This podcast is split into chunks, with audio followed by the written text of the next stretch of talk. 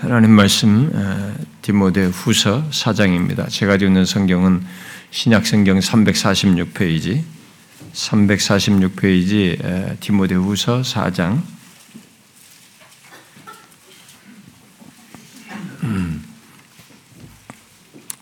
4장 음, 그 7절 한 절입니다만은 음, 우리가 6절부터 8절까지 좀 같이 그냥 배경적으로 읽어봅시다. 6절부터 아, 8절 다 같이 읽겠습니다. 시작.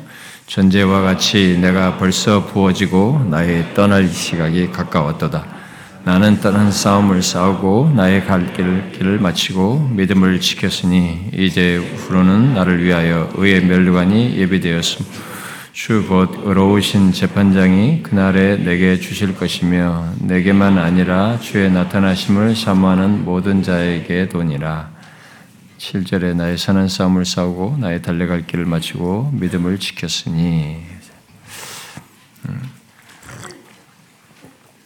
오늘은 이 금년의 마지막 주일이어서 그리고 동시에 또 마지막 날이기도 합니다만은 마지막 주일이어서 우리들이 흔히 이렇게 마지막 주일쯤에는 한 번씩 이렇게 하늘을 돌아보면서 동시에 우리에게 나아갈 길을 바라보는 그런 말씀을 이렇게 해 왔는데 오늘도 그런 말씀을 좀 전하려고 합니다.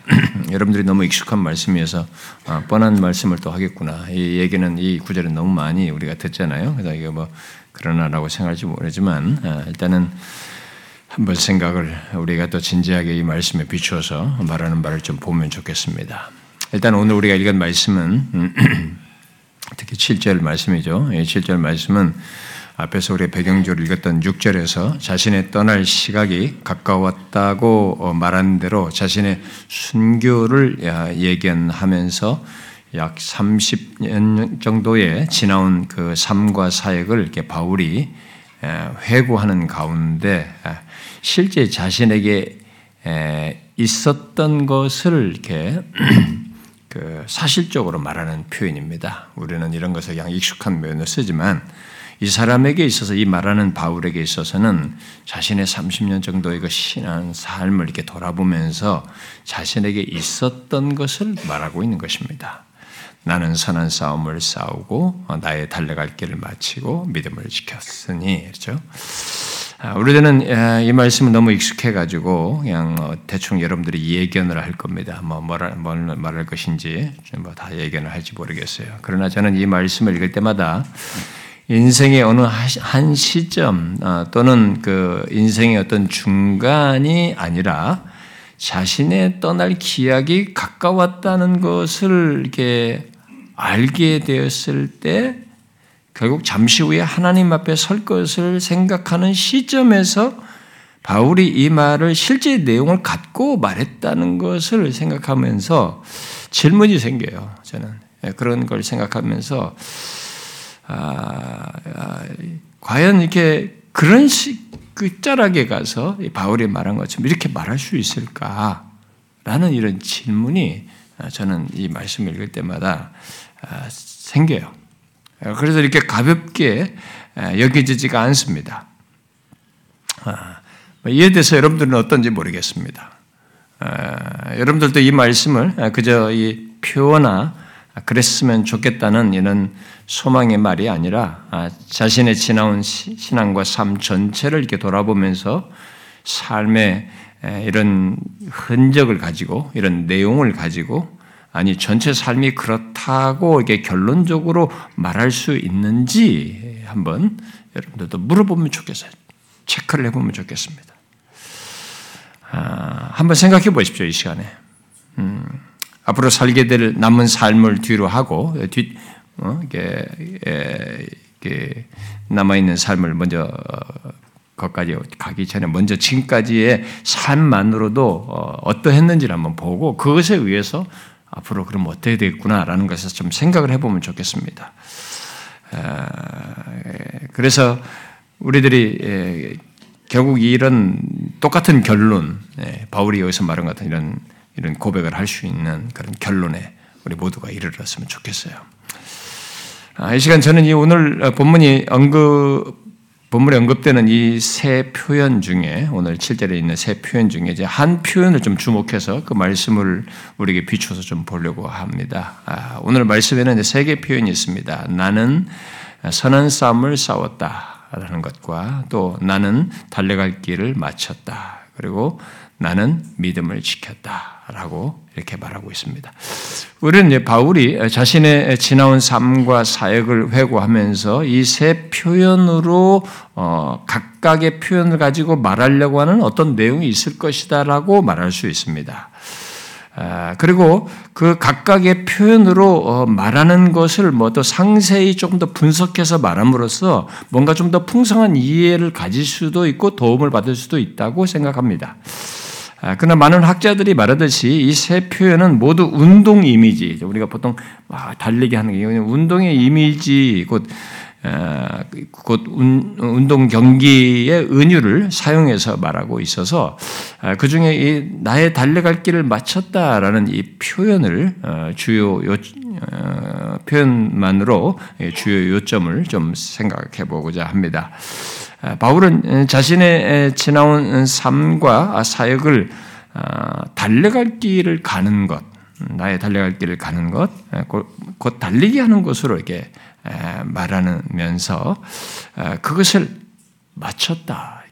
완료 시제를 써가지고 다 마쳤다. 이렇게 말을 하고 있습니다. 어, 물론 바울이 이 표현으로 자신의 지나온 삶의 결론을 말하고 있는 것은 아, 우리가 생각한 거, 우리가 쉽게 읽듯이 이렇게 쉬운 것은 아니잖아요. 어, 쉬운 건 아니고 또 가볍지도 않습니다.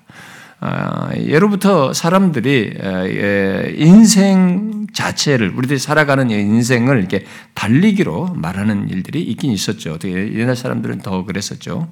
아, 근데 우리는 우리도 이제 그런 식으로 이게 말을 할 수 있죠. 얼마든지. 어, 뭐 가끔 그런 말을 하는 사람도 있지 않습니까? 그 인생은 어떤 면에서 경기장에서 경주하는 것으로 이렇게 말할 수 있습니다. 그러나 바울이 여기서 말하는 게 나의 달려갈 길은 그런 일반적인 인생 달리기는 아닙니다. 인생 달리기 정도는 아니에요. 그가 말하는 나의 달려갈 길은 그가 예수를 믿고 나서 가게 된 삶으로 지금 삶과 연관해서 얘기를 하고 있습니다. 아, 그의 다시 말해서 그의 부르심을 따라서 사는 것이에요. 예수 그리스도를 만나서 그의 부르심을 받아서 사는 삶을 두고 얘기하는 것입니다. 그래서 일반적으로 말하면 예수 믿고 나서 주님이 원하시는 것을 행하면서 그의 뒤를 따라서 인생을 사는 것을 두고 지금 얘기하는 겁니다.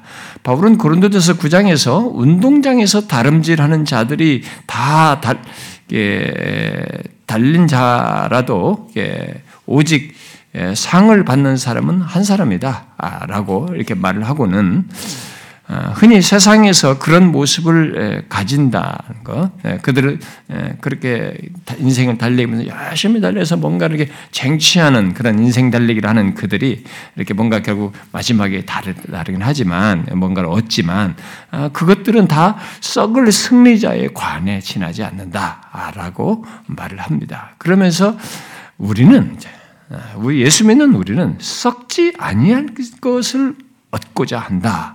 라고 하면서 다른 인생 달리기를 우리는 하고 있다. 라고 말을 해줍니다. 그러면서 바울은 나야, 나는 아, 다름질 하기를 향방 없는 것 같이 아니한다. 라고 말을 함으로써 자신의 인생 달리기가 방향이 없는 것도 아니고 분명한 방향을 가지고 또 결국 목표를 향해서 달리는 달리기다. 인생 달리기다라고 말을 해주고 있습니다. 아, 그러면 예수 믿는 자들이 달리는 그, 어, 런 달리기가 어떤 달리기일까? 아, 우리가 질문해 볼 수 있겠죠. 향방 없는 것 같이 아니하고 아, 분명히 달려갈 길을 알고 어, 가는 예수 믿는 우리들의 인생 달리기가 과연 어떤 달리기인가라고 물을 수 있겠죠. 바울은 그런 그런 것에 대해서 빌립보 3장에서 그런 자신의 달려갈 길과 관련해서 힌트가 될 그런 표현들을 어, 답을 해주죠. 음, 이렇게 말하죠. 내가 이미 얻었담도 아니요 온전히 이뤘담도 아니라 오직 내가 그리스도 예수께 잡힌 바 된 그것을 잡으려고 달려간다 이렇게 말을 합니다. 아, 이게 분명한 방향과 목표가 있다는 것을 여기서 말을 해주고 있죠. 그리고 그 목표에 이르기까지는 아, 온전히 이뤘다고 생각지 않고 계속 달려간다. 이 감옥에 갇혀서 언제 죽을지도 모르는 조건인데 이런 말을 지금 하고 있는 것입니다.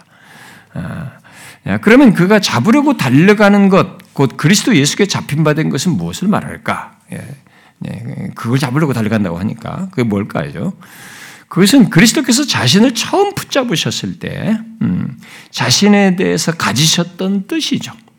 음, 자신을 처음 붙잡으시면서 그를 처음 만나셔서 그를 향해서 가지셨던 뜻입니다. 어? 아, 원하심이죠. 어, 이것을 바울은 사도행전 20장에서 좀 더 구체적으로 표현을 합니다. 내가 달려갈 길과 주께 주 예수께 받은 사명 곧 하나님의 은혜의 복음을 증언하는 일이다. 이렇게 말을 하고 있습니다. 그러니까 자신의 달려갈 길에는 주 예수께 받은 사명이 중요하며 중요하고 중요한 부분을 지금 중요을 차지하고 있다는 것을 말하면서 이제 그것이 포함된 달려갈 길이에요. 음, 그것이 포함된 달려갈 길로 얘기를 하고 있습니다. 아, 그래서 주 예수께 처음 잡혔을 때 주님께서 그에 대해서 가지신 그 뜻을 이루는 삶과 사역이에요. 그 사역 속에는 삶과 사역 속에서는 하나님의 은혜의 복음을 증언하는 것, 일종의 사명으로 갖는 이런 것이 이것이 비중이 있게 중요한 것을 차지하는 것으로 얘기를 하고 있습니다. 그것만 있는 거 아니에요. 그 삶에는 분명히 전방위적인 삶이 있습니다. 아, 순간순간에 모든 부딪히는 문제, 살아가야 할 일들 다 모든 내면적인 시름들 이런 것들 다 포함되어 있습니다. 그리고 하나님의 말씀을 따라서 행하는 모든 것을 다 내포하는 것을 얘기하겠죠. 그래서 그의 삶은 바로 그, 그것을 목표로 한 삶이고 어, 그 표대를 향하여 달려가는 삶이어서 빌립보서에서 계속 덧붙여 말하기를 위에서 부르신 부름의 상을 향하여 달려간다. 그것을 위에서 부르신 부름의 상으로도 설명을 합니다. 그래서 바울은 그런 삶을 본문에서 나의 달려갈 길이라고 말을 하고 있습니다. 그리고 사도행전 20장에서 그는 바로 그 달려갈 길을 마치기까지는 자신의 생명조차도 조금도 귀한 것으로 여기지 않는다라고 덧붙여 말합니다.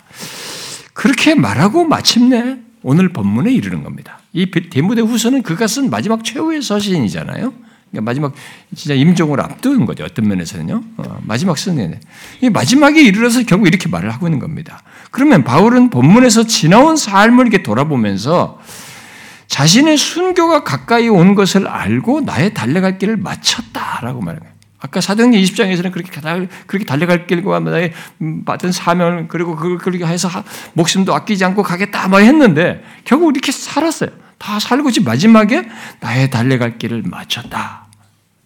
완료 시대니까 다 마쳤다. 이렇게 말하는 겁니다. 물론 그가 달려갈 길에는 수많은 이제 유혹도 있을 것이고 그 위험과 생명의 위협들이 이런 것들이 다 있었습니다. 근데 그런 것들이 있었음에도 불구하고 그 모든 것들을 지나서 자신이 달려갈 길을 마치기까지 생명도 귀한 것을 여기지 않겠다고 하면서 달려왔고 결국 마침내 나는 그 자리에 이르게 되었다라고 말을 하고 있는 것입니다.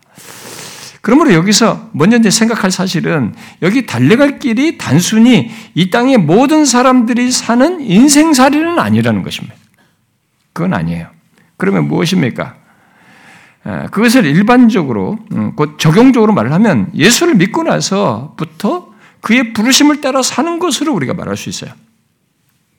예수를 믿고 나서부터 주님께서 우리를 예수 믿어서 믿게 만나게 된 것을 예수 그리스도 잡힌 것을 얘기할 때 예수를 믿고 나서부터 그 부르심을 따라서 사는 것으로 일반적으로 먼저 얘기할 수 있습니다. 바로 예수를 믿고 나서부터 자신을 구원으로 부르신 주님의 뜻과 원하심을 따라서 사는 것이죠. 어? 그런 인생 달리기를 두고 말을 하는 것입니다. 이것을 히브리서 기자는 믿음의 경주로 얘기하는 것입니다. 예, 히브리서 기자는 경주라는 말을 쓰는데 그게 이제 앞에서 믿음을 말하면서 말하기 믿음의 경주로 얘기하는 거죠. 아, 이것은 아, 우리들이 아, 이 땅에서 성공하고 잘 먹고 잘 사는 것, 뭐 그리고 어, 이게 죽는 것으로 끝나는 그런 정도의 인생살이는 아니에요. 여기서 지금 말하는 것은 바울이 말한 게 썩을 지금 그런 식으로 사는 것이라면 바울이 앞에서 말한 것처럼 썩을 승리자의 관에 해당하는 것이죠. 그저 인생에서 열심히 살아서 뭐가 쟁취하고 뭔가 얻었고 이루었다고 하는데 그래서 탁 자기 나름대로 뭔가 승리의 관을 썼다고 하는데 그게 결국 썩을 것이에요. 썩어질 것에 지나지 않는 그 수준에 지나지 않는 것이죠. 그러나 예수 만나기 전에 인생은 어, 자신의 인생 달리기의 목표가 아, 뭐 아무리 어, 뭐 열심히 달려서 뭐 뭔가 승리했다라고 하고 뭔가 쟁취한다고 할지라도 바울이 말한 대로입니다. 썩어질 것에 지나지 않는 것이죠. 결국 헛된 것에 지나지 않는 것입니다. 그러나 바울처럼 예수를 믿고 어, 예수를 만나게 되면 예수를 믿고 믿게 되면 예외 없이 그 그리고 뒤로부터 이제 그런 식의 썩어질 것을 목표로 하는 그런 삶을 살지를 않게 돼. 그게 자기의 방향과 목표가 되지는 않는 것이죠. 그와 다른 길을 달리는 게 다른 길을 가네. 결국 새로운 달리기를 하게 되는 것입니다.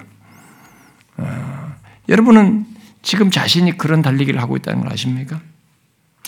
여러분들이 정녕 예수를 믿는 사람이면 이제 보통 사람들이 사는 인생 달리기와 다른 달리기를 하고 있다는 걸 알고 있습니까? 이 자각이 없으면은 그렇고 저러니 비슷하게 생각할 수 있습니다. 아닙니다. 이게 경, 성이 있어도 자각이 있어도 아 내가 다른 인생길을 가고 있구나. 다른 인생 달리기를 하고 있구나. 꼭 이 달리기를 잘해야 되는구나. 이, 이 달리기를 잘 맞춰야 되는구나 라는 생각을 해야 되는 것입니다. 어떻습니까? 여러분은 자신이 지금 이런 다른 인생 달리기를 예수를 만나고 나서부터 시작했다는 걸 알고 있습니까? 달리기는 그 이런 지금 말한 이런 인생 달리기를 외적으로 보면 겉만 보면 어, 이 세상 사람들과 세상 사람들의 인생 사는 것과 뭐 별반 달라 달라 보이지 않습니다. 비슷해 보여요. 아, 그러나 예수를 믿고 나서 사는 인생은 아, 다른 것이 있습니다. 아, 예, 그 뒤로부터 아, 다른 것이 됩니다. 아, 아, 예수 믿는 우리 모두가 경험하듯이 어, 위에서 부르신 부르심을 따라서 곧 그 부르심의 뜻과 말씀을 따라서 행하며 가는 삶이 되고 위에서 부르신 그 부름의 상을 향해서 달려가는 삶이 되는 것입니다. 성경은 예수 믿는 자들의 삶을 그런 인생 달리기 또는 경주로 말하면서 그 믿음의 경주 끝에는 바울이 어, 이어서 말하는 대로 의의 멸류관으로 이어진다. 그 인생 달리기를 잘 마치고 난 다음에 그들에게는 의의 멸류관이 있게 된다라는 것을 말해주고 있는 것입니다. 그러므로 우리가 이제 질문해 봐야 되는 거죠. 묻고 싶어요. 여러분은 나의 달려갈 길을 가는 것에서 어떻게 가고 있습니까? 그 길을 어떻게 가고 있는가? 질문해 봐야죠. 아까 제가 첫 번째 물었던 것은 자신이 지금 이 새로운 달리기, 예수를 만나고 나서 새로운 인생의 달리기를 하고 있다는 것을 알고 있는가라는 것이고, 이제 그렇다는 걸 알게 됐으면은 과연 내가 지금 그 길을 어떻게 가고 있는가라는 질문을 해봐야 되겠죠. 여러분들은 이 길을 어떻게 가고 있습니까? 예수를 안 삶이랑 똑같습니까? 그건 아닌데. 그건 아닙니다. 어떻게 가고 있는지 생각해 봐요. 오늘 그게 지금 중요한 문제입니다. 세상 사람들처럼 단순히 인생 달리기가 아니라 위에서 부르신 부르심을 따라서 부르신 이의 뜻, 바로 그분의 말씀을 따라 행하며 살고 있는가? 그것은 당연히 무엇 하나 잘하는 것, 어느 한때 일시적으로 어떤 일을 잘하는 그런 것 정도가 아니라 아, 일생토록 계속적으로 인생 끝까지 주님의 원하심을 따라, 주님의 뜻을 따라, 주님의 말씀을 따라서 행하며 사는 삶이에요. 분명합니다. 그 색채가 그 내용이 분명해요. 아, 물론 뭐 다 예수 믿으면 다 하나님 말씀대로 다 살지 이렇게 말하기 때문에 조금 구분하며 좀 이걸 더 구체적으로 설명할 필요가 있습니다만 먼저 그 사실 기본적으로 그렇다는 겁니다. 우리를 향한 하나님의 뜻은 하나님의 뜻을 따라서 이렇게 이, 새로운 인생 달리기를 한다고 한다면 그 우리를 향한 하나님의 뜻이 뭐냐라고 혹시 질문할지 모르겠어요. 우리 하나님의 뜻은 일반적으로 말하면 하나님의 뜻은 계시됐잖아요. 이렇게 이렇게 말씀해 주잖아요. 바울에게 말한 것을 이렇게 기록해 줬잖아요. 그러니까 이게 결국 하나님의 말씀이잖아요. 뜻은 어, 결국 우리에게 주신 말씀을 따라 사는 것이 그의 뜻을 따라 사는 것이에요. 음? 어, 그런데 그것을 좀 더 구체적으로 말을 한다면 그 말씀을 따라 사는 걸 좀 더 그렇게 뜻을 따라 사는 걸 좀 더 구체적으로 말한다면 바울이 빌립보 3장에서 그리스도 예수께 잡힌 바 된 그것을 어, 잡으려고 달려간다라고 말을 하면서 그것을 잡으려고 달려가는 자기를 말을 하고 나서 이어서 나를 본받으라 이렇게 말하거든요. 그러니까 그 사람의 그걸 통해서 우리가 아 이렇게 달리는 거구나라는 걸 그 사람의 달렸던 걸 본받아서 가면 되는 것이에요. 결국 구체적으로 말하면 그럼 그게 구체로 뭐냐? 그가 그리스 그리스도 예수께 잡힌 바 된 그것을 향해서 달려간다라고 할 때 그가 달려가는 그 모습에는 바로 그리스도의 뒤를 따르는 겁니다. 그리고 그의 뒤를 따라가는 가운데 결국 그의 뒤를 따라가다 보니 그를 바라보면서 그를 뒤를 따라가다 보니까 그를 닮는 것이에요. 결국 우리가 구체적으로 말하면 그렇습니다. 어, 우리를 향한 하나님의 뜻, 하나님의 뜻, 말씀을 따라서 산다는 것을 좀 더 구체적으로 말한다면 바울이 아 나를 부르신 분, 그분을 따라가는 것이다. 그분을 닮는 것이다. 이렇게 구체적으로 말할 수 있죠. 아, 뭐 주님의 말씀 따라 살아간다면 너무 여러분들이 그냥 평범하고 감이 안 온다고 할지 몰라서 조금 더 구체로 말하면 그렇게 바울이 샘플로 얘기하니까 그렇게 말할 수 있는 것입니다. 물론 그것은 하나님 그렇게 살아가는 것 속에는 방향성 자체가 하나님 나라를 위해서 주의 몸된 교회를 세우기 위해서 그리고 주님의 몸된 교회 안에서 섬기고 사역하는 모든 것, 수고하고 섬기는 것들, 복음을 전하는 이런 것들이 이제 다 같이 맞물려 있는 거죠. 그런 것들을 다 내포하는 것입니다. 그래서 우리도 나의 달려갈 길을 하나님의 말씀을 따라 사는 것으로 이렇게 말을 하게 되는데 그것이 아, 어, 혹시라도 이게 막연하다라고 여기지는 사람이 있다면 바울이 나를 본받으라고 말하면서 이런 것들을 말하고 있기 때문에 그런 것을 통해서 내가 이렇게 살아가는가, 이렇게 하면서 달려가는가라고 질문해 보면 되는 것입니다. 특히 그 같은 길을 달려갈 때 모두 경험하듯이 우리가 다 또 확인하듯이 이 믿음의 경주는 내가 뭔가 열심히 하는 것만으로 잘할 수 있는 길이 아니에요. 이 세상은 막 열심히 하면 뭔가 쟁취하는 게 있고 목표에 이를 수 있어요. 어, 거의 대부분이 그렇게 갑니다, 진짜로. 어, 내가 노력해가지고 시험에 합격을 하고, 뭐 직장을 갖고 뭘 하고, 이렇게 노력해서 뭐 사업을 성공하고, 이렇게 가는 길이 있어요. 근데 이 믿음의 경주는 반드시 그렇게 했다고 해서 그 결론이 이런 것만은 아니에요. 그것만으로는 되는 거 아니에요. 내가 뭔가 열심히 한 것만으로 여기 이른다라고 말할 수는 없어요. 왜요? 우리들이 가는 이 달려갈 길에는 많은 유혹이 있어요. 세상에서 갖는 사람들의 유혹과 다른 성격이 있습니다. 이 길을 가기 때문에 있는 많은 유혹과 방해가 있습니다. 이 길을 가지 않았다면 나의 달려갈 길을 가지 않았다면 받지 않을 유혹과 방해가 여기에는 있어요. 바로 세상과 마귀와 육체가 우리를 죄로 유혹하여서 우리들이 가야 할 이 달려갈 길을 끝없이 방해하는 그게 있습니다. 나의 달려갈 길은 이 같은 죄의 유혹과 방해를 거슬러서 싸우면서 어, 어, 나를 부르신 이의 뜻, 바로 그의 말씀을 따라서 가야 하기에 예수 그리스도의 뒤를 따라 가야 하고 그를 가운데 그를 닮아야 하기에 많은 사람들이 여기서 방향을 잃고 미끄러지고 달려갈 길을 가는데 어려움을 겪습니다. 그래가지고 이게 진짜 잘 가는 것 같다가 빠져요.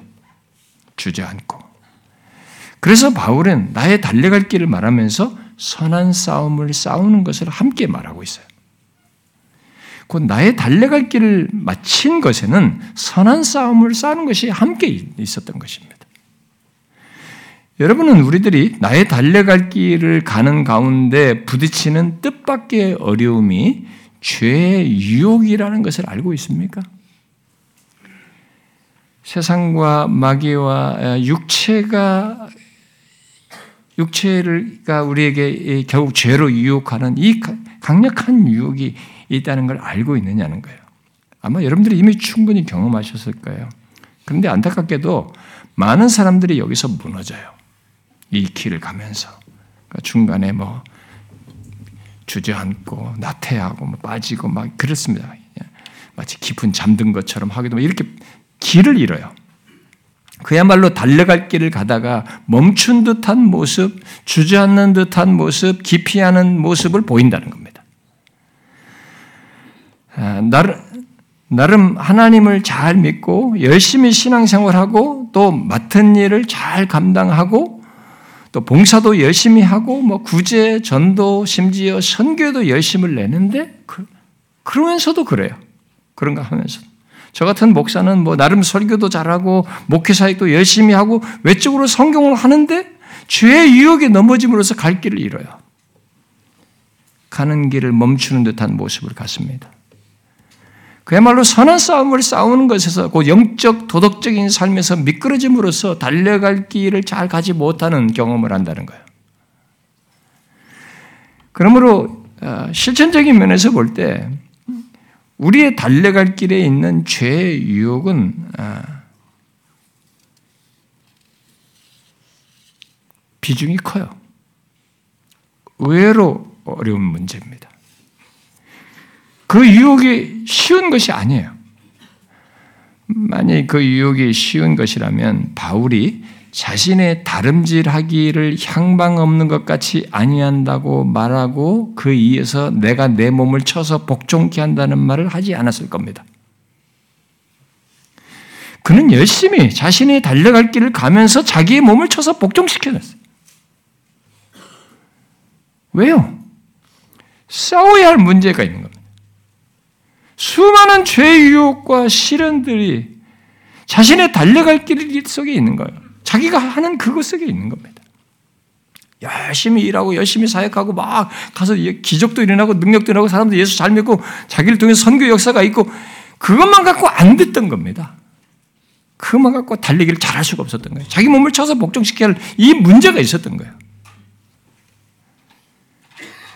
그래서 열심히 한 방향으로 목표를 향해 달려가는 것을 말하면서도 곧바로 내가 내 몸을 쳐서 복종하게 하면 내가 남에게 전파한 후에 그렇게 열심히 전도해가지고 사람들이 선교하고 많은 일을 한 후에 자신의 도리어 어? 버림을 당할까 두려워함이로다 이렇게 말했어요. 저는 이번에 이 말씀을 준비하면서 이런 생각을 했어요.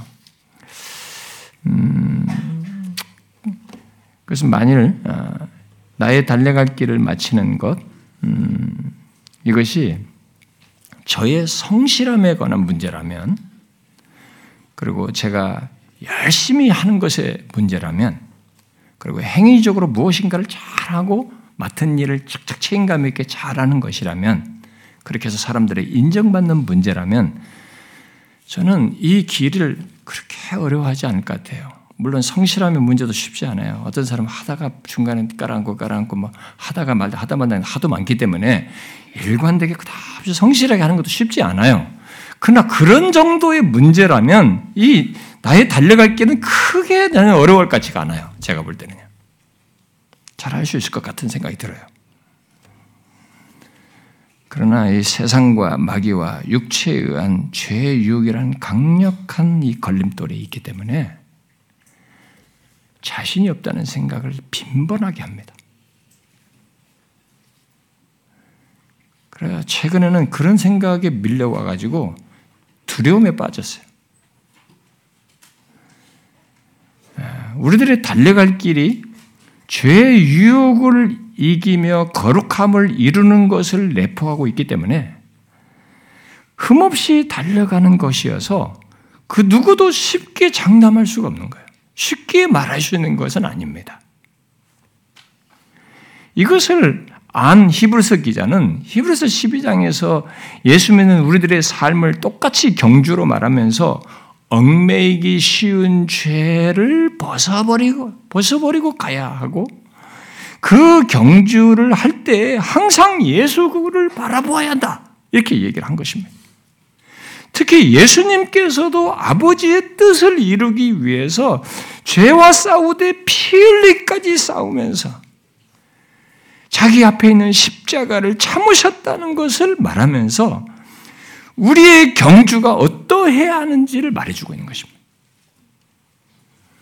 무엇이 우리의 이 그 인생의 경주에서 어려움이 된다고 말을 하는 것입니까? 바로 죄라는 거예요. 내가 행위적으로 열심히 하는 것만으로 아니라는 겁니다. 이거 못지않게 이 하나가 있어요. 이것을 방해하는 죄가 있는 겁니다. 우리의 경주에 아까 말했죠. 제가 예수 믿지 않는 사람이 가는 인생살이와는 다른 겁니다. 우리는 여기서 이게 있어요. 예수를 믿고 나서부터 가는 길에는 놀라운 주님의 말씀을 따라서 목표를 향해서 가는 길인데 여기에 이 강력한 예수만 안 믿었으면 없었을 것이에요. 예수를 믿기 때문에 생겨난 이 강력한 죄의 유혹이 우리에게 있습니다. 사단과 세상과 육체에 의한 죄의 유혹이 강력한 것입니다. 이 죄의 유혹을 거스르면서 우리들이 우리를 부르신 주님의 뜻을 행하면서 가야 하기 때문에 쉽지가 않은 거예요. 피 흘리까지 싸운 것을 말할 정도로 굉장한 씨름, 영적 싸움을 하면서 가야 한다는 것입니다.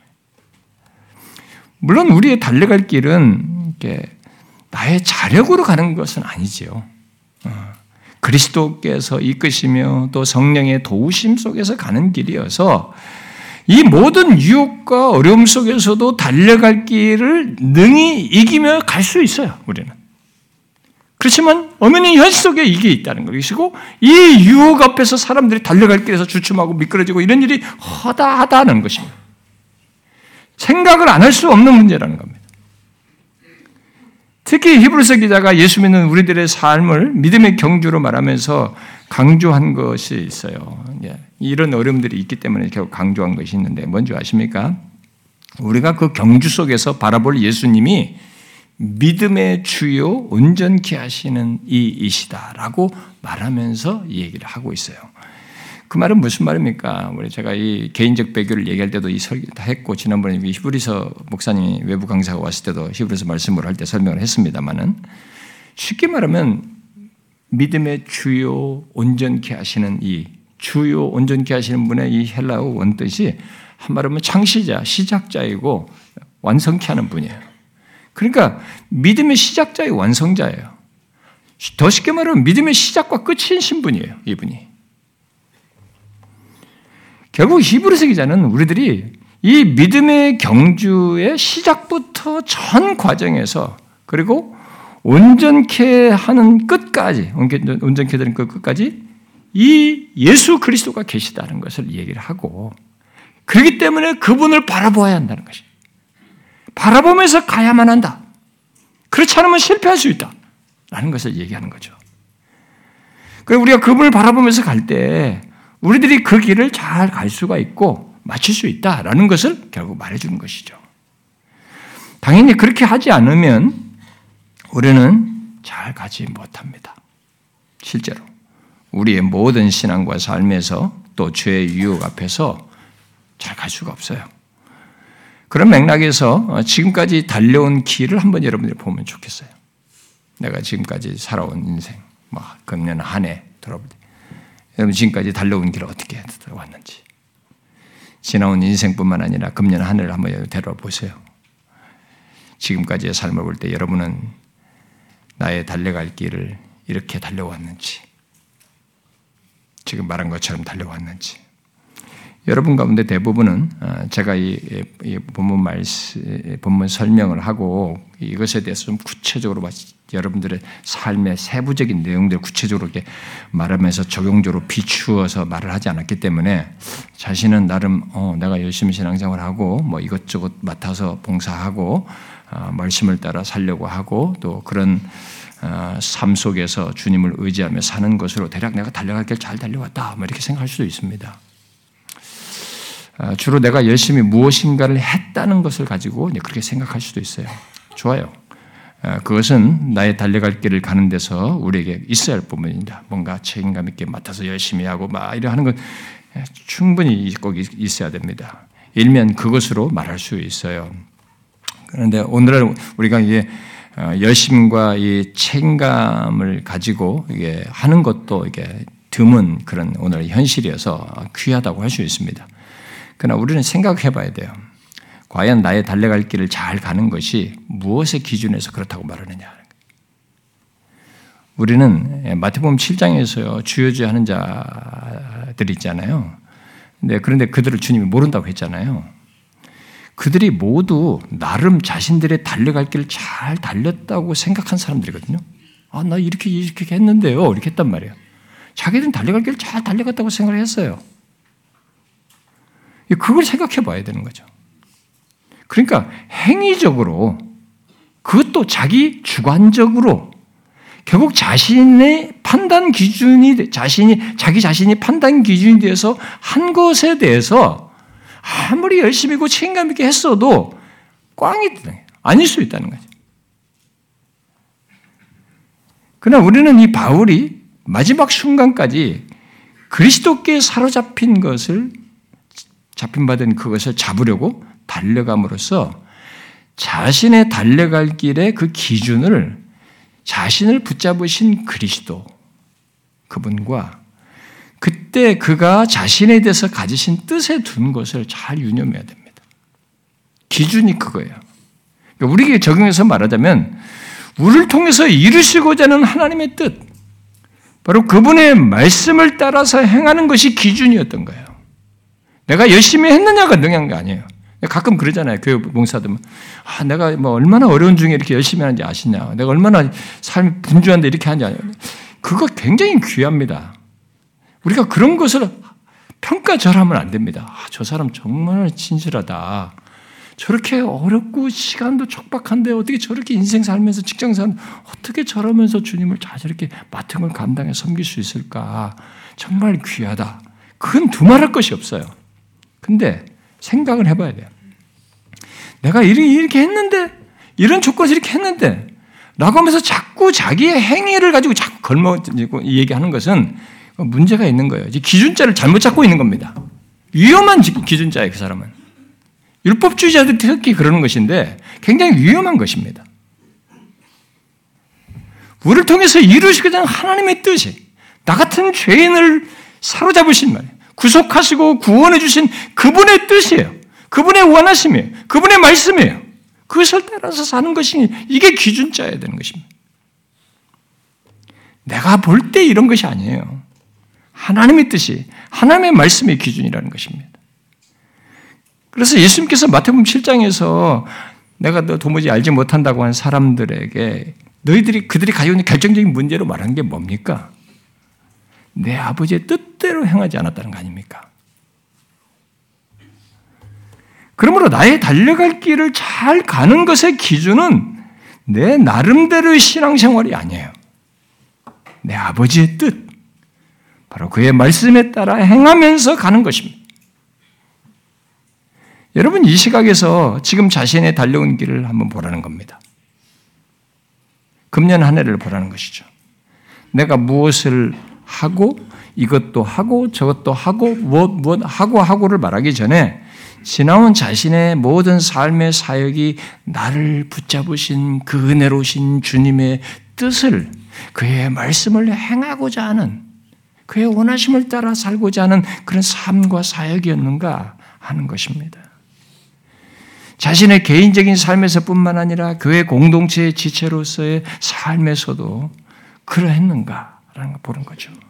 일상의 삶에서 죄의 유혹을 이기며 거룩한 삶을 사는 것에서 뿐만 아니라 하나님을 예배하는 것에서도 그렇고 또 말씀을 배우면서 함께 교제하는 것에서도 그렇고 또 무엇인가 맡아서 섬기고 봉사하며 복음을 전하는 데 있어서도 그렇고 또 지체들과의 관계에서도 그렇고 그 모든 것에서 나를 붙잡으신 주님, 나를 구속하신 주님의 뜻을 그분의 원하심을 그분의 말씀을 따라서 내가 그 자리에서 그분이 하기를 원하시는 것을 따라서 내가 했는가? 이것이에요. 그, 그게 중요한 기준입니다. 그런데 이 기준을 따를 때 제일 장애가 뭐냐면 나예요, 나. 내 자아예요.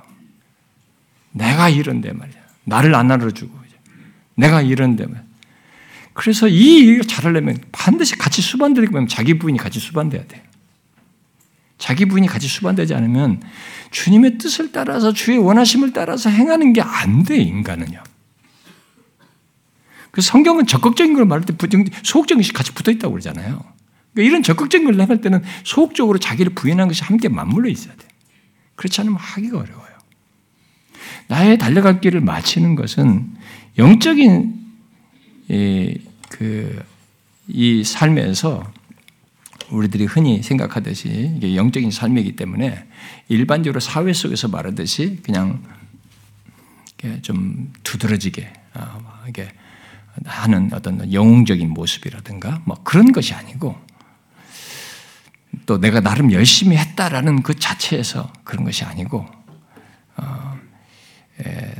그렇게 되면은 결국 나의 열심, 나의 공로, 나의 수고, 어, 나의 무엇 그야말로 나를 드러내면서 예, 하는 것이어서 어, 성경이 말하는 이게 나의 달려갈 길과 다른 것입니다. 그건 나의 달려갈 길 잘 가는 게 아니에요. 그건 전혀 아닙니다. 그건 세상 사람과 똑같은 것입니다. 그러므로 주의 말씀을 따라서 이 길을 갈 때 우리는 자기 부인을 함께 해야 돼요. 나를 드러내려고 하는 것에서 부인해야 되는 것입니다. 그러므로 확인해 보십시오. 내 자신을 드러내려는 유혹, 내 중심성을 드러내는 그 유혹을 아, 뿌리치면서 나의 달려갈 길을 가고 있는가? 또 대충 하려는 유혹이잖아요. 또 게으르는 게으름의 유혹을 물리치면서 가고 있는가? 여러분 신앙생활 할때이 게으름이 굉장한 적소입니다. 정말 게으르고 싶거든요. 이렇게까지 해야 되나라는 말이 수도 없이 나오거든. 생각이 나오거든. 일어나거든요. 그 밖에 다양한 유혹들이 있단 말이에요. 이런 유혹들을 이기면서 가고자 하는가라는 거죠. 우리는 이런, 이런 질문을 제가 여러분들이 가볍게 생각하면 안 됩니다. 왜냐하면 우리 모두 본문의 이 바울처럼 나의 달려갈 길을 어떻게 달려왔는지 결론적으로 말해야 하는 순간을 맞게 됐거든요. 예수 믿는 사람은 그 순간이 맞게 되고 그 카운팅을 하는 그런 결론을 말해야 되는 순간이 온단 말이에요. 그러므로 지금 확인하는 이런 질문은 확인해라고 말하는 질문은 우리들이 과연 어, 어떤 말을 결론적으로 할 수 있을지 주님 앞에 서기 전에 미리 가늠해, 가늠해 볼 수 있는 것이어서 필요하고 중요한 내용이에요. 어, 수많은 유혹을 거스르며 특히 내 나름의 열심, 내가 드러나는 그런 신앙과 삶이라는 그 유혹을 거스르며 그러기 위해서 자기 부인을 하면서 주님의 뜻을 따라 행하며 달려가는가 하는 이 질문이 우리에게 필요한 것입니다.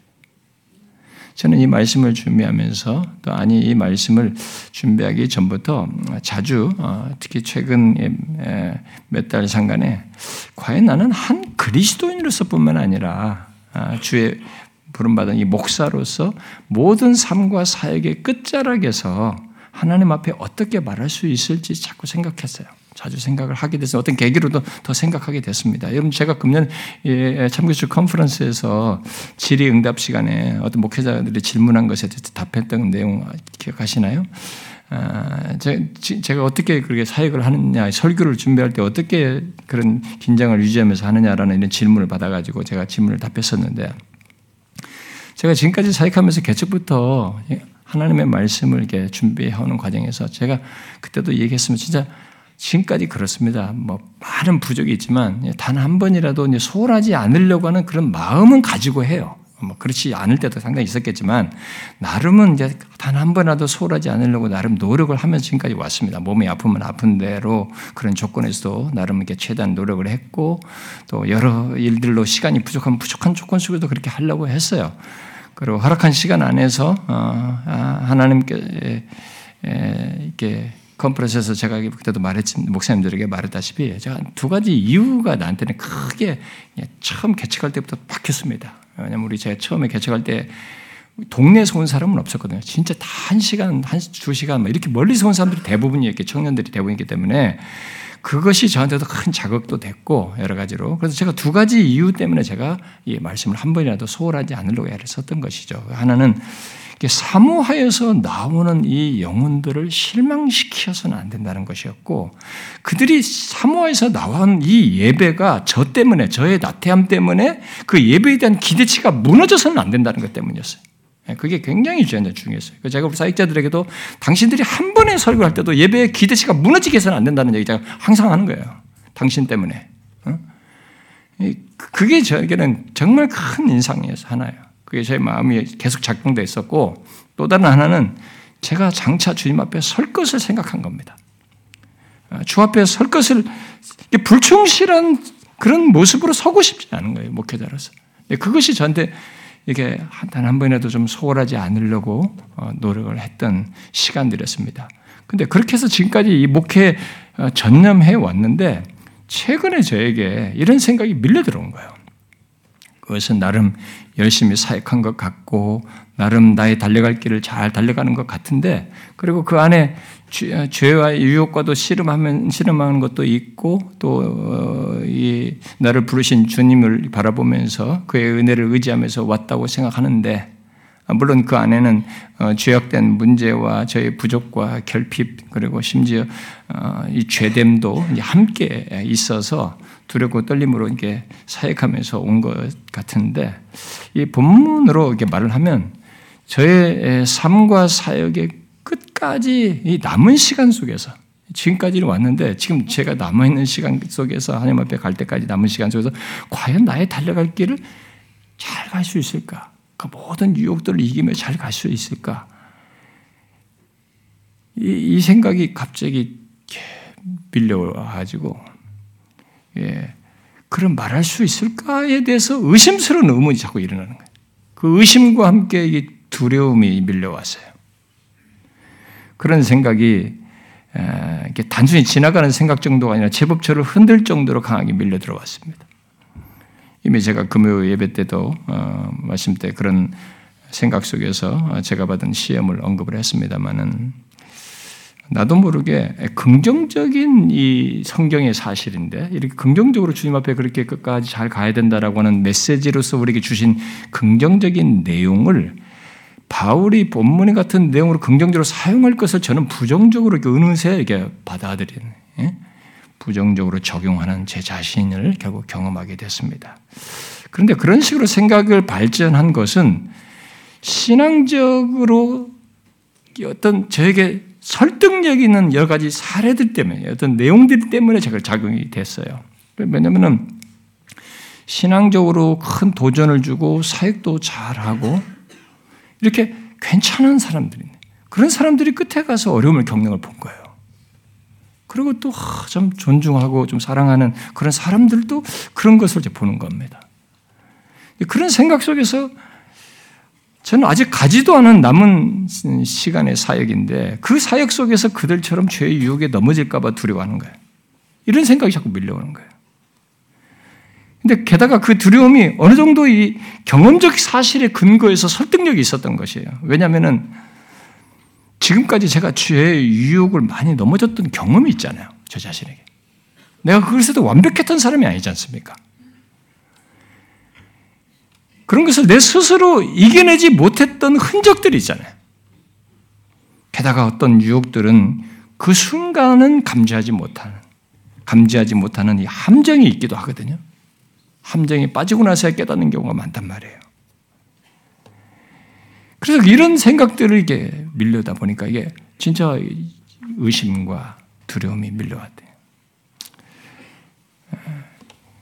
더 이제 그런 생각보다 더 중요한 것이 사실 믿음의 경주를 하는 우리에게 예수 그리스도께서 믿음의 시작과 끝이 된다는 것을 기억하고 그걸 바라보는 것이어야 하는데 또 죄의 유혹도 결국 어, 온전케 하시는 주님을 바라봄으로써 은혜를 힘입어서 이길 수 있는 것인데 그 모든 사실을 알고도 저는 나도 실수할 수 있고 그럴 수 있다라는 생각에 빠져가지고 그렇게 미끄러져 들어간 것입니다. 저는 우리의 달려갈 길을 잘 마치는 것에 다른 비법이 없다고 봅니다. 다른 비결이 없어요. 그것은 히브리서 기자가 말한 을 따라서 예수를 바라보는 것이지. 그에게서 시선을 떼지 않는 것이 떼지 않고 가는 것이 이 달려갈 길 가는 것이 제가 볼 때는 성경이 제시하는 대로 유일한 길이에요. 바울도 그랬거든요. 그가 이미 얻었담도 아니요 온전히 이뤘담도 아니라고 하면서 오직 그리스도 예수께 잡힌 바 된 그것을 잡으려고 달려간다고 한 것은 바로 그 사실을 말해주는 겁니다. 마지막까지도 그걸 붙잡는 거예요. 그리스도 예수께 잡힌 바 된 그것을 잡으려고 그 주님이 원하시는 것을 이루기 위해서 항상 자신을 부르신 주님을 바라보면서 달려갔던 것입니다. 그러므로 여러분 나의 달려갈 길을 잘 마치기 위해서 우리를 부르신 이의 뜻, 그의 말씀을 행하면서 모든 죄의 유혹 속에서도 이 믿음의 시작과 끝이신 예수 그리스도를 바라보는 것이 우리에게 항상 있어야 되는 거예요. 이 달려가는 길에서는. 그에게서 눈을 떼지 말아야 된다는 것이죠. 그리고 도움이 필요하면 우리의 믿음을, 믿음을 온전케 하시는 이이신 주님께 도움을 구해야 된다는 거죠. 저는 우리들이 나의 달려갈 길을 잘 갈 수 있는 것은 그 길밖에 없다고 믿어요. 다른 비법을 말한다면 그런 것들은 모두 우리에게서 나온 무엇일 거라고 생각이 됩니다. 뭐 자기 경험치를 덧붙여 가지고 신앙적인 것처럼 하지만은 자기 경험치를 덧붙여 가지고 그러면 우리는 이 시간에 명확히 해야 된다고 봅니다. 일단 우리는 모두 나의 달려갈 길을 가고 있다는 것을 알고 자신의 삶을 봐야 하고 아 나의 삶은 예수 믿기 전에 살았던 보통 예수를 모르는 사람들이 사는 삶과 다르구나. 나의 달려갈 길을 가야 되는구나. 이게 방향이 있고 목표가 있는 길이구나. 라는 것을 알아야 되고. 그리고 언젠가 우리 모두 이 믿음의 경주를 마치는 순간을 맞는다는 것을 알아야 되거든요. 그때 우리는 우리 스스로도 말해야 하지만 이 바울처럼 주님께서 말씀하시는 것을 듣게 된다는 거죠. 나의 달려갈 길을 잘 마쳤다는 것에 대해서 대답을 듣게 되는 것이죠. 그러므로 여러분 이 사실을 기억하고 지금까지 내가 달려온 것이 어떠했는지를 되돌아보고 새로운 마음으로 앞으로 달려갈 길을 생각하면서 갈 수 있기를 바래요. 그리고 최종 순간에 이를 때까지 나를 대속하신 주님, 나의 믿음의 시작과 끝이신 주님을 바라보면서 사는 것. 바로 그것을 자신의 삶의 일상적인 것으로 생각하면서 살아야 된다는 것. 이것을 기억하면 좋겠어요. 저와 여러분이 오늘 본문에서 바울이 말한 것처럼 우리의 삶의 사역을 끝내야 할 때에 나의 달려갈 길을 다 마쳤다라고 말하기 위해서 그것도 단순히 말이 아니라 바울처럼 실제 그렇다고 할 삶과 사역을 갖고 내용을 갖고 말하기 위해서는 제가 지금 앞에서 말한 세 가지를 충실하게 가져야 돼요. 여러분이 다 캐치했는지 모르겠습니다만 하나는 첫째는 우리를 불러 결국 구속하여서 새로운 달려갈 길, 곧 나의 달려갈 길을 아, 가게 하신 주님의 뜻, 그의 말씀을 행하며 가는 것을 삶의 방향과 목표로 두고 가야 하는 것입니다. 그 속에 우리 각 자를 통해서 이루시고자 하는 것을 드러내는 겁니다. 그것 속에서. 그러니까 나의 달려갈 길은 단순한 인생살이가 아니에요. 나를 통해 이루시고자 하는 하나님의 뜻, 그의 말씀을 따라 행하며 가는 길이라고 하는 것을 잊지 말아야 된다. 자기 주관적이면 안 됩니다. 내 나름, 이게 이렇게 하면 돼. 내가 생각하기에 나는 이렇게 했고, 이렇게 되면 아니에요. 그게 아니에요. 나를 통해서 이루시고자 하는 하나님의 뜻, 주님의 원하신 나를 구속하신 이가 원하시는 그의 말씀이죠. 그 말씀이 나의 달려갈 길의 기준이요 목표인 것을 잊지 말아야 된다는 것입니다. 두 번째는 나의 달려갈 길에는 많은 유혹과 방해가 있다는 것. 그러므로 선한 싸움을 싸우면서 가야 돼. 그냥 교회 왔다 갔다 하면서 가는 건 아니다. 싸운다라고 하는 것. 아, 이게 갈등 속에서 이겨야 한다는 겁니다.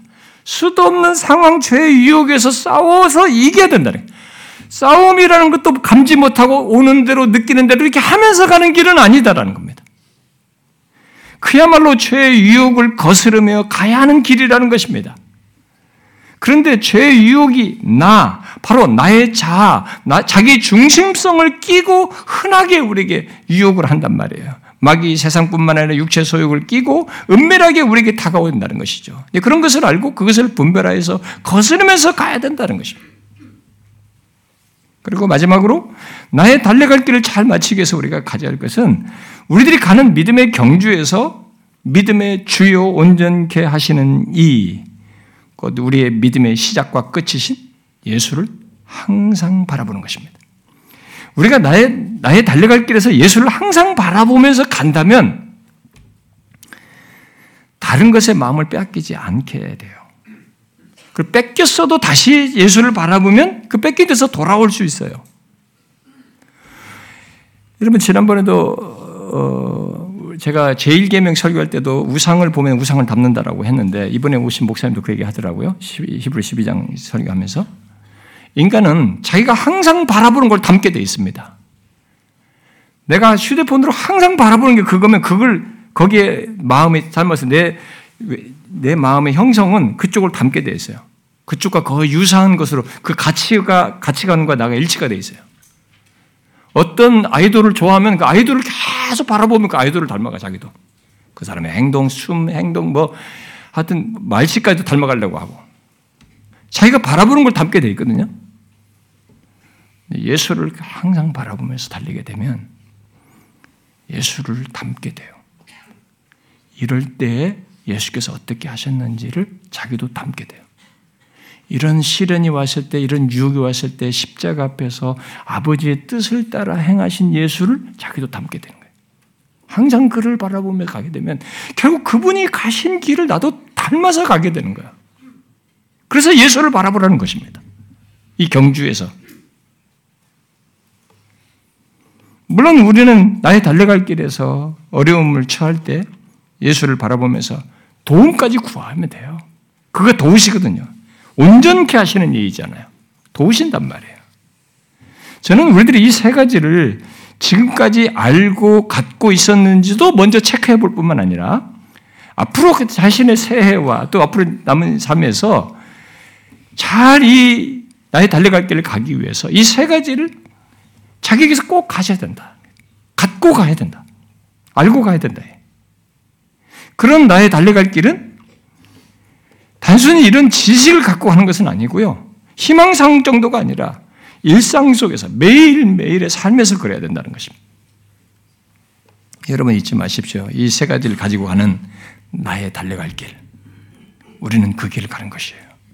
우리들이 모두 그렇게 달려가는 삶을 살면 우리도 인생 끝에 나의 달려갈 길을 다 마쳤다. 완료 시제로 말할 수 있을 겁니다. 그리고 우리에게 남은 것은 의의 멸류관을 받을 것 뿐이라는 벅찬 소망을 갖고 주님께 나아갈 것입니다. 그건 너무, 너무너무 놀라운 우리의 인생 스토리예요. 그런 은혜로운 삶의 여정과 결론을 저와 여러분이 모두 갖기를 소원합니다. 여러분, 저는 자신이 없어요, 진짜로. 주의 은혜가 아니면 이 길을 잘 갈 거라는 생각이 들질 않습니다. 그래서 정말 주 예수를 바라봐야 되고 실패해도 또 무너지고 조금 잘못한 일이 있어도 다시 주를 바라보면서 그의 은혜를 힘입어서 가야만이 갈 것 같아. 갈 수 있고 그 길이 도달하지 지금까지 쌓아온 무엇으로는 제가 말할 수 없을 것 같습니다. 한 가지 부탁을 드리겠습니다, 여러분. 여러분들이 혹이라도 뭐 우리 교회에 대해서 다른 사람들 소개를 할 때, 막 우리 교회 어, 뭐 얘기를 한다든가 우리 교회 사람 인도하고서 할 때 그냥 예수 그리스도의 복음만 얘기하세요. 하늘 영광. 그래서 이 교회 목사가 어떤 사람이냐 하면은 아, 이 목사는 좀 어떤 사람이다 정도 소개는 할 수 있습니다. 근데 예수를 얘기하지 않고 하늘 영광교를 얘기하면서 박순영 목사를 자꾸 꺼내면 여러분 주님이 질투하는 하나님이에요. 여러분이 저를 수명을 단축시키는 겁니다. 우리 교회에서 사역을 단축시키는 겁니다. 제가 시험에 빠질 일이 생겨요. 그런 것으로. 저는 그것으로 높아지고 싶지 않습니다.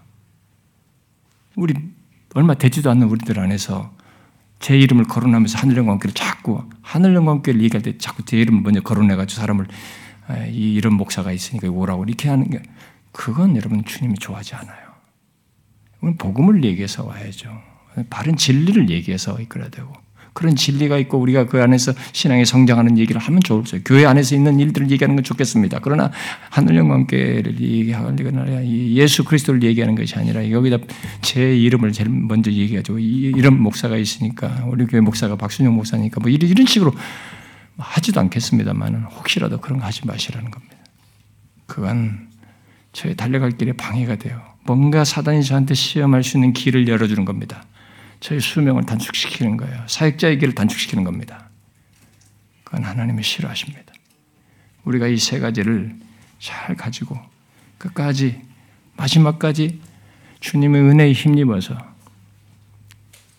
주 앞에 설 때까지 갈 수 있으면 좋겠고요.